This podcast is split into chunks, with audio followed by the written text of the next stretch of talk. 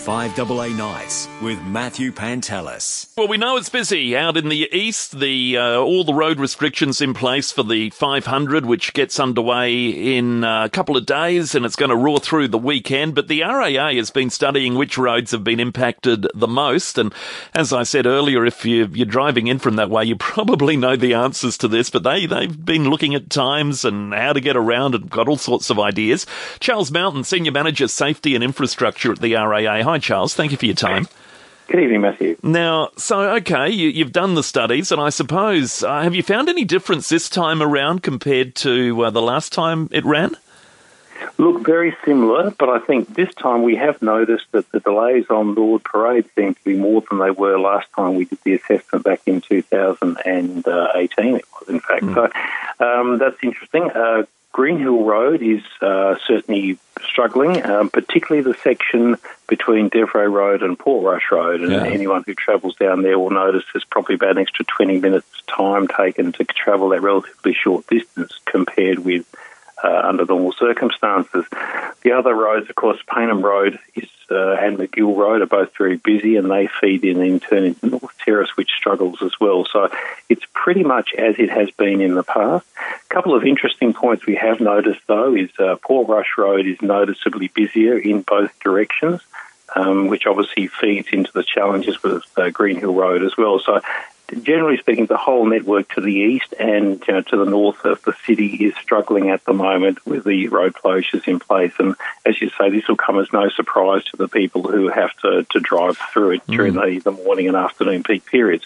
What we have noticed, though, uh, is if you're in a position to leave a little bit earlier, and particularly if you're if you can sort of travel on some of these roads before or uh, between the period of about 7.30 but no later than quarter to 8, you'll have a pretty good run. So what the data shows is there's a very big build-up of traffic very quickly in the next half-hour period. So between about 7.45 and 8.15 is when really the, the peak of the congestion occurs, and that then in turn lasts for quite a bit longer in fact, well after 9 a.m. Mm-hmm. on most of the roads to clear. So, uh, the moral of the story is if you do need to travel on any of these roads, please try and leave earlier. It will make your journey much uh, easier and you'll spend a lot less time in traffic.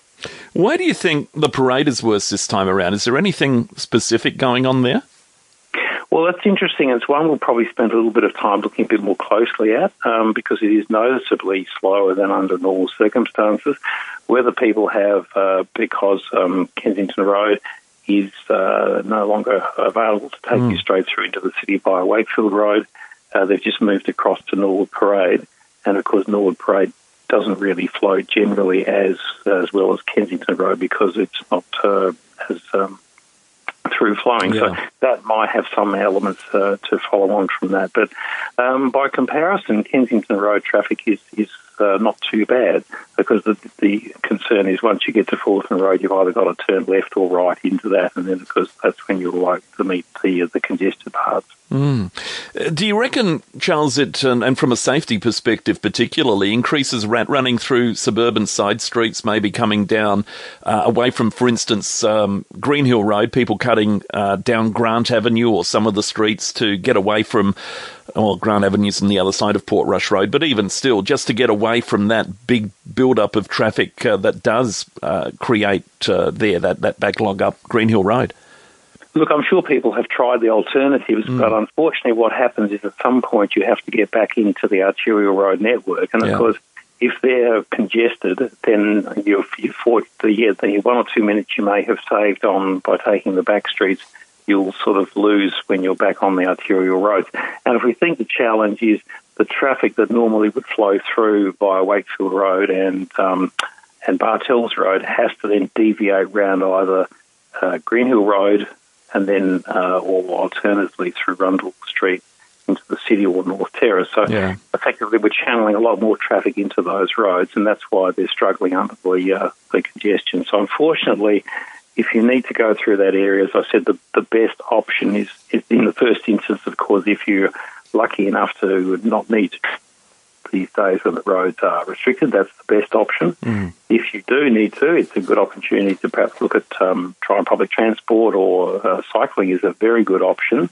If you're prepared to do that because you'll find it's much quicker than driving. Yeah. And the other options we've suggested for people, if you can, is, is perhaps work from home for a couple of these days as well. Yeah. Just to avoid the worst of the travel times. Well, that's certainly become an option over the last few years. Um, anecdotally, Charles, I've noticed that uh, Pulteney Street, uh, leading in from Unley Road through the parklands, is very busy. So I don't know if that Greenhill Road traffic is coming all the way down from the east to, to Pulteney and then turning in there, but that is just chockers and uh, uh, all the way back Unley Road through the parklands to uh, to Greenhill Road. It seems really, really busy.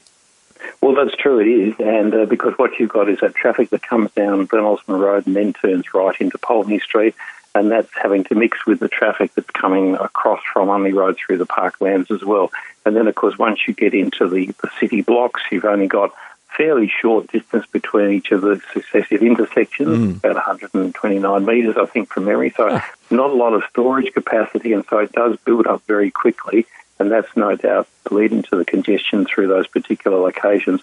By contrast, Hutt Street um, is relatively free flowing, so that's another option for people to consider. Yeah. We've also noticed that Frome Street into the city is, uh, was quite heavily congested Yes. on Monday in particular. So, again, as people try alternative corridors, sometimes these uh, don't necessarily provide a better travel option. So, at the end of the day, unfortunately, because we've got less options, it does mean that uh, it does put a lot of extra pressure on the network for the days while. We've got the road closures in place. It's interesting you should say that because I've noticed with Hutt Street it is quieter, but then uh, the traffic coming in can only get to Wakefield Street and has to turn left there by uh, the Wake, the old Wakefield Hospital, and then there's a queue of cars trying to turn right into uh, Frome Street, and, and that is banked all the way back, and uh, both morning and afternoon, and another queue of cars trying to turn right into Pulteney Street, which is banked right back in that lane, and uh, I don't know. I, I look at Frome Street and think if we were super smart, what we would have is the uh, the option of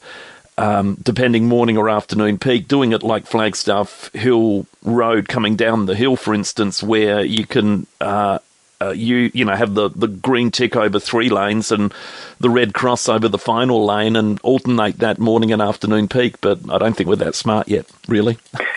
Look, it would be very challenging to do, and I think you know, we're only talking for a few days, so Yeah. that's probably not really a realistic option. The other issue, of course, is we still need to make provision for um, the pedestrians crossing all those roads as well. So at the end of the day, it is, it is a challenge. Often, one of the things we suggest to people is you can perhaps go further down. You might even want to try going down to King William Street and trying if you have to head out through North Adelaide Yeah. Or, or go around the city and try Morphett Street as well because that's all unaffected by um, the uh, the car race traffic at the moment. Yeah. So it depends where you need to go, and a little bit of planning can sometimes reduce the amount of time you have to spend in traffic. But as I said, the the best message that we can uh, provide to people is if at all possible, leave earlier and avoid those those critical peak times, and you will find your journey is not too bad. Alrighty. Uh, and of course, the critical, to the other point is, um, as of Tuesday, uh, next week after the race, most of the roads will be reopened, Yes. with the exception of Wakefield Road and parts of Dequetteville Terrace.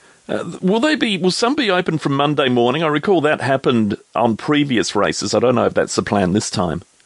Uh, my understanding is it, it's uh, first thing Tuesday morning. Right, so, Tuesday, um, okay. They'll be all set to go from Right, there. Some of the some of the uh, smaller roads may be opened on the Monday, but the critical key corridors are the ones that will be opened as of uh, Tuesday morning. So once you come in on Tuesday, it's pretty much business as usual, as I said, with the exception of Wakefield Road. Yeah. So that will certainly make travel a lot easier. It sure will. Good on you, Charles. Really appreciate your time tonight. Thank you.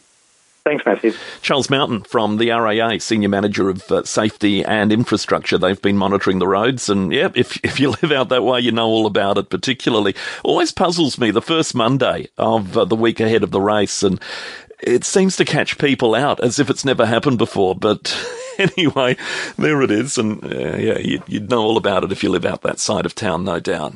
5AA Nights with Matthew Pantelis.